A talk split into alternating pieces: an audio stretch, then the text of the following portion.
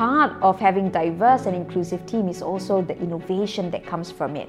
So as a leader, a simple thing that you could do is also invite conflict. I know that sound the word sounds a little bit scary, but what I hear me out. So what I'm trying to say is, you know, invite conflict and invite disagreement because when you have diverse teams, you're going to have different perspectives that are going to come through, and with that, you hold space and you increase safety for people to bring different ideas, but also to, to look at how can we do things even better.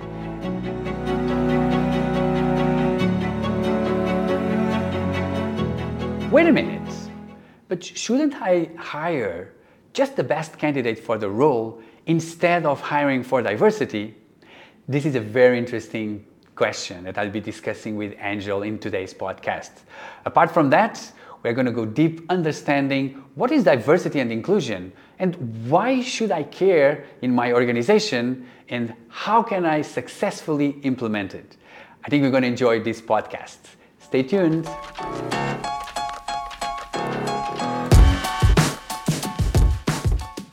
Angel, it's such a pleasure to have you here. Welcome to the podcast. Thank you so much for having me. I'm really excited to be speaking with you today. Okay, so first let's get to know you and a bit of your story and what led you to this point. Yeah, great question, and one that um, it makes me reflect a lot even as I speak about it. So, I think growing up as a minority woman in Singapore, a lot of times the reality is you find yourself in situations where you are part of the out group or that you find yourself in situations that you may not feel like you fit into everyone around you. I'll give you an example. Say, for example, when growing up, you know, the kids in school, they would look at me and say stuff like, the reason why your, your skin is brown is because you shower in really hot water or that you didn't take a shower. And you know, as young kids, we would have all these sticker books, and the stickers would be of dinosaurs and dolls and bugs. And people would say things like, you know, because you look this way, this bug lives in your hair. And I remember even at that time as a child, you this is the first time you were hearing all this, but nobody would speak up. Nobody of power or authority would say something that this is unkind, this is not right, this is not how we respect each other. And I would go home and I would tell my mom about it, and we would and at that time, you know, there would not have been conversations about mm. diversity or inclusion or how do we respect each other and celebrate our differences. So we were always told to let's just keep our head down, let's just ignore it and let's keep going. But I always had that drive of, you know, this is not right. We should be speaking up about it, but nobody else did. And, you know, how do you then have it? So I moved on into my professional career, and for the first 10 years of my professional life, I um, had the opportunity to work with some really exciting companies to scale talent development and recruitment. And I had got a lot of satisfaction from it. And even as we were scaling these teams and finding the best people, there was still that, that little gap there of how do we truly bring people together and enable people to feel included so we get the best out of them. Um, and that's when also things started moving, you know, with Me Too, Black Lives Matter, and these conversations started coming up. People were starting to talk about it. And that combined with my lived experiences really gave me uh, the realization of I can be part of the solution now. I can put together what I've experienced and what I've learned through professionally to make a difference. So that's where I really dug deep into specializing in diversity and inclusion. I joined a company called Include, where I've had really great opportunities with work, to work with organizations to build diverse and inclusive organizations, um, where I lead all of our DNI strategy and leadership projects at the moment. Wow, that's I love that story. so now I'm, I'm curious to, to understand how did that shape you today as a as a person and also as a professional? Yeah, great question. I think, you know, when you go through something like that, it gives you a lot of empathy for the lived yeah. experiences of other people, right? When you when you've experienced it, but at the same time you possibly know what I mean, what I experience is only just a small scale of what the rest of the world and all everyone else. So I can't speak for everyone, but it, get, it definitely gives you a lot of empathy when you work with clients who are truly trying to make a difference. But because the topic is sometimes so new, we can be very afraid of saying the wrong thing. And that fear sometimes drives us to then not say anything, which is also not equally the best. So that empathy lens really helps me partner with clients and people around me to, you know what, we're going to signal that we're not going to get this perfect. We are going to make mistakes around the way. Um, but how can we be open to feedback? But also, how can we be more curious to the people around us to really, really drive the right outcomes? Wow, I was even having goosebumps when you were saying that. So nice how you transform your experience when you're young into now what is driving you and uh, yeah. also you can help other other people. Okay that was a good beginning. Okay so now let's um, let's be all on the same page and uh, understand the, the, the, topic. So what is your definition of um, diversity and inclusion? Yeah so I think there's a lot of different definitions out there, right? And very simply put, let's just use both of us an example, right? Diversity is almost the differences between us.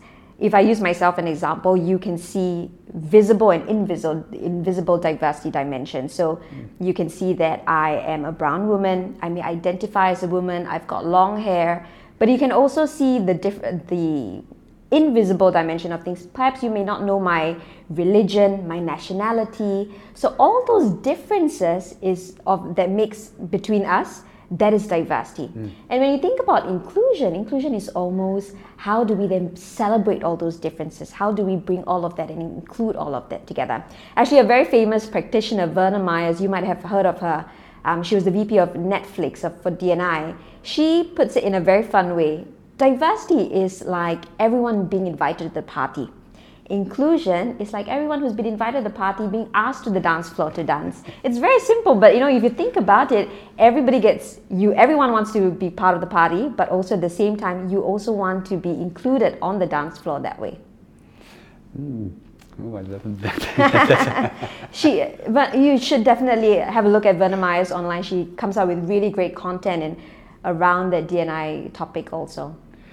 So today there's a lot of talk around mm. diversity mm. and inclusion on social media, and a lot of people are talking about that. Uh, but what do you think is the real issue that is stopping organizations to move forward in this yeah. topic?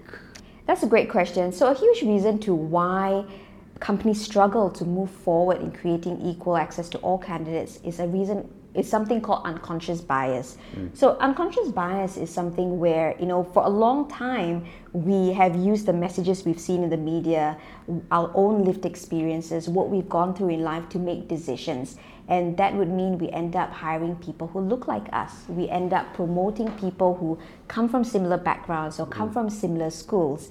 And that's also how we end up then hiring teams where people look the same way or don't we don't have that diversity of thought that way. So when we're trying to then now look into how do I then build diverse and inclusive team, you can see how it goes all the way back to unlearning what we know, right? We're taking a step back. We're acknowledging that for a long time we operated from a space of just using our unconscious biases. So it's going to also take time to be conscious of the biases that we have create practices and processes that truly create equity for all candidates to the process to get there. So you can see how it's not something that's an overnight fix. There is no one path of change throughout there as well.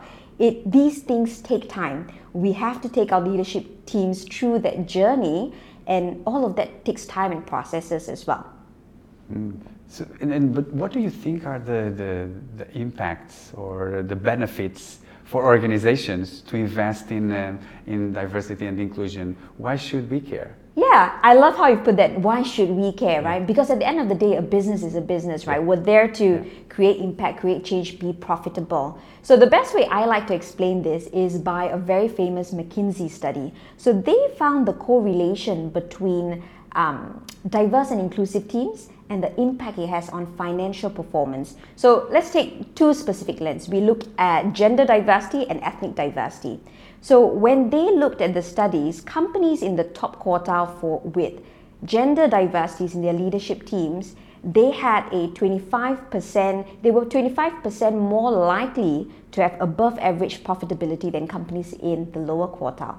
Again, when they looked at the lens on ethnic diversity, companies in the top quartile for ethnic diversity in their leadership teams were 36% more likely to have above average profitability than companies in the lower quartile. So you can see the data and the research, right? The case, the business case for diverse and inclusive teams are, is stronger than ever. Teams that have diverse and inclusive teams are more likely to outperform financially than companies with teams that don't have it. Oh. So, so yeah, so today we have many studies that is yeah. showing us how diversity inclusion can directly affect the results. Absolutely. Right? So, but maybe there's some myths around uh, diversity and inclusion. Maybe we can uncover what is for you the biggest myth that it's happening. That's a great question. I think especially when we look at hiring teams and building teams, a big one that's often come up is, you know, if we hire for diversity, shouldn't it be the best candidate for the job? Or you may heard, have heard this statement of, you know, I want to hire for diversity, but it should be the best candidate that we should hire. Is that something that you've heard also? Definitely, yeah. Yeah. And if you think about it, right, we're not saying let's go out there and hire a woman candidate, hire a minority candidate. That's not what we're saying. But what we're saying is, I mean, at first let's let's even establish the fact as a business, our first thing out there is again going back to our impact, our our profitability yeah. front of things.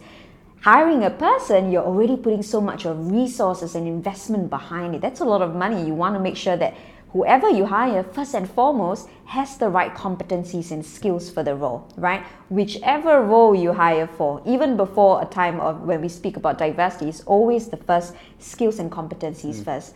But what we're actually saying are we truly ensuring that every candidate has an equal opportunity throughout the interview process?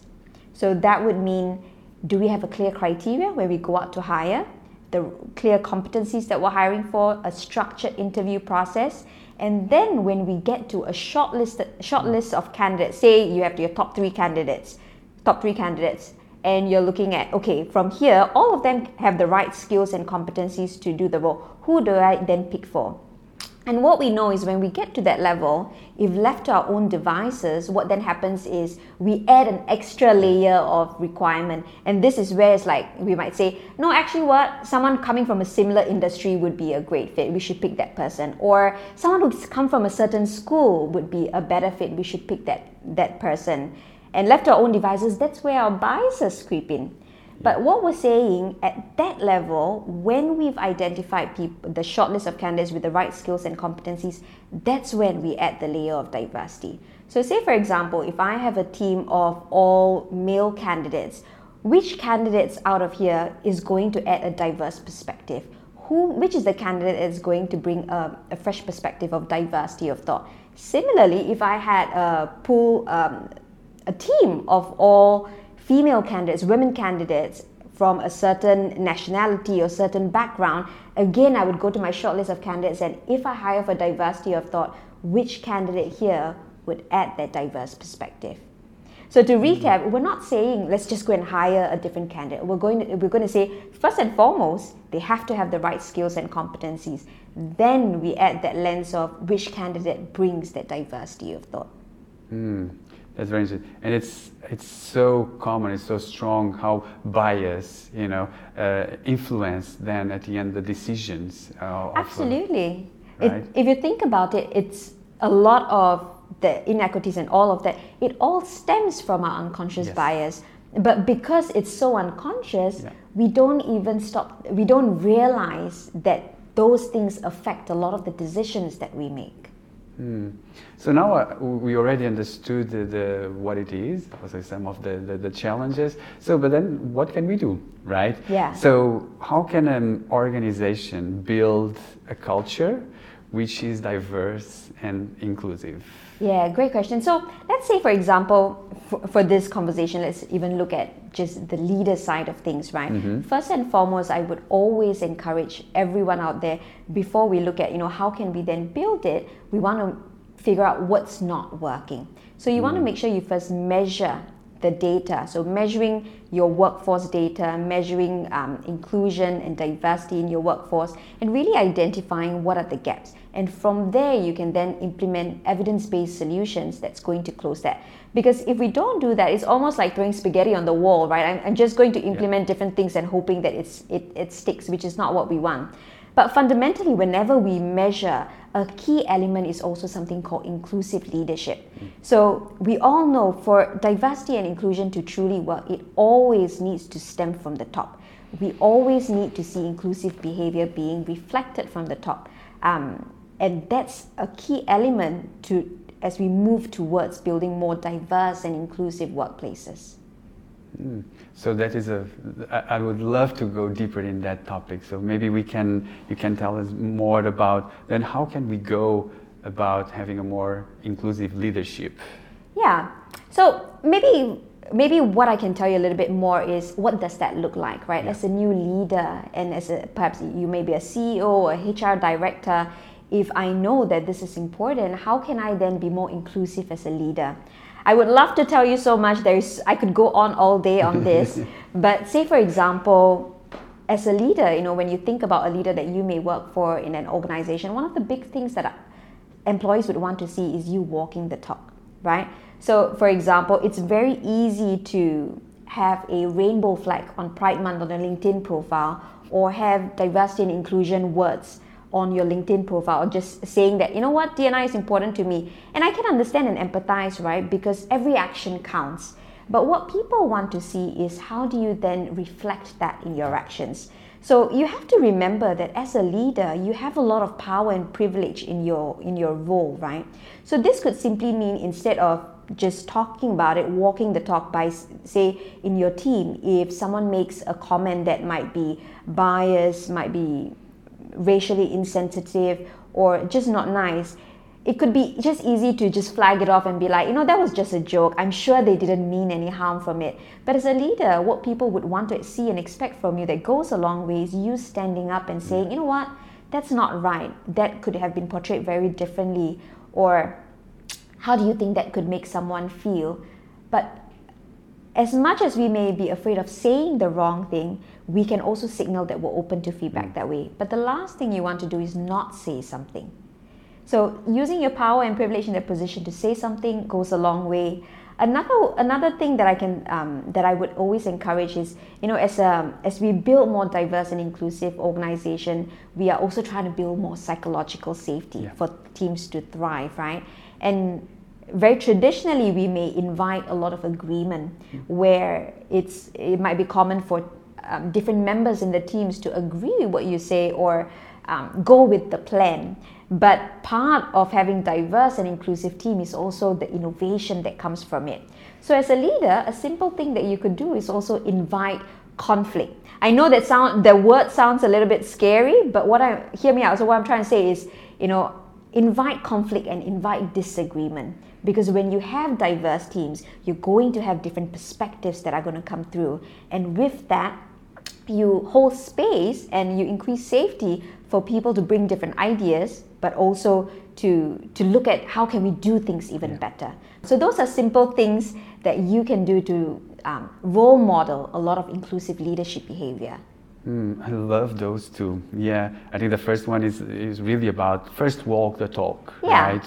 And the, and I think the, the second, it's um, um, I, someone once told me that he he brings as much diversity to, to the team, and he he makes people have intentionally conflicts, and he says from that conflict, that's where magic happens. Right? That's where I get a lot of innovation. So I love, uh, I love yeah. that, and I know leaders can get so much more uh, out of this. And conflict, as you said, it's it's healthy. It's about uh, it's about uh, um, the tension between different perspectives, and the leader is is the role of the leader is how to manage that, how to build a, a psychologically safe space for that to happen. Absolutely, I agree. And you know what? As much as it is, it can be a little bit scary, especially in yeah. an Asian context, yeah. right? Because yeah. perhaps maybe traditionally we're very, very used to a hierarchical approach or this person is the leader, you just have to agree. But I, I guess that's where the opportunity lies for a leader to create that psychological safety, right?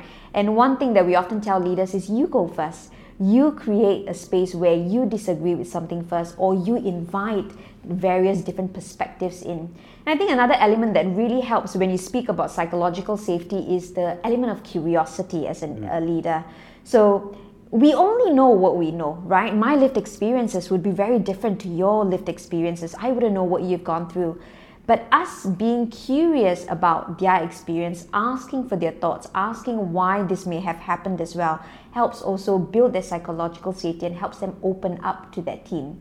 One thing I would say is there is a lens of being curious, but you also want to listen and empathize, right? It's easy to quick to it's easy to jump into the part of like problem solving, especially as a leader. It's very easy to jump into let me solve this for you, let me try this for you. But in that aspect, being curious and displaying empathy also means just listening and not playing the experience down, but truly just taking a moment to, I'm so sorry that this is your experience. I never knew this was your experience. But now that I know, how can I support? In that way, you can, one, be an airline but also at the same yeah. time, you are displaying a lot of their curiosity. Mm. it's an interesting topic, and there's so much to go into so that. So good. That was so good. Yeah. So, but if I'm a CEO and mm. I'm an HR director, where do I start?